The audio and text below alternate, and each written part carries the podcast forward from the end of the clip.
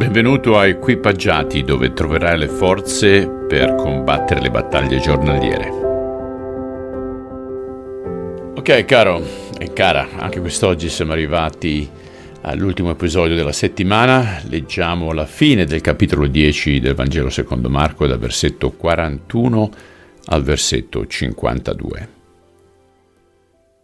Quando gli altri discepoli vennero a sapere ciò che Giacomo e Giovanni avevano chiesto, ne furono molto indignati. Allora Gesù li chiamò a sé e disse, Come sapete, i re e i grandi uomini della terra comandano col pugno di ferro, ma fra di voi è diverso. Anzi, chi vuole essere grande fra di voi deve farsi servo di tutti, e chi vuole essere proprio il primo deve essere lo schiavo di tutti. Anch'io, Messia, non sono venuto per essere servito, ma per servire gli altri, per dare la mia vita in riscatto di molti. In tanti erano arrivati a Gerico. Più tardi, mentre uscivano dalla città, una gran folla si mise a seguirli. Un mendicante cieco di nome Bartimeo, figlio di Timeo, stava seduto lungo la strada e chiedeva l'elemosina. Quando Bartimeo udì che stava passando Gesù di Nazareth, cominciò a gridare Gesù, figlio di Davide, abbi pietà di me.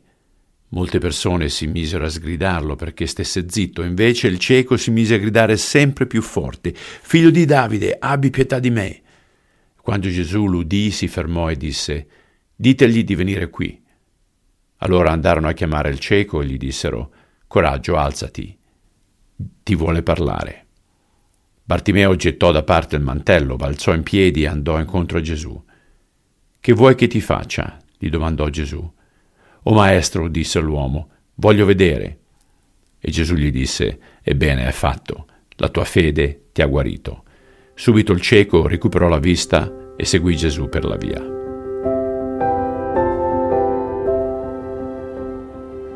Signore Gesù Cristo, tu sei venuto proprio per servirci, non solo per servirci, ma anche per morire per dei peccati che non hai commesso. E questo è l'esempio che noi stiamo seguendo. Uff, difficile da seguire. Però la parte di servitudine, di servire il prossimo è un qualcosa che possiamo fare.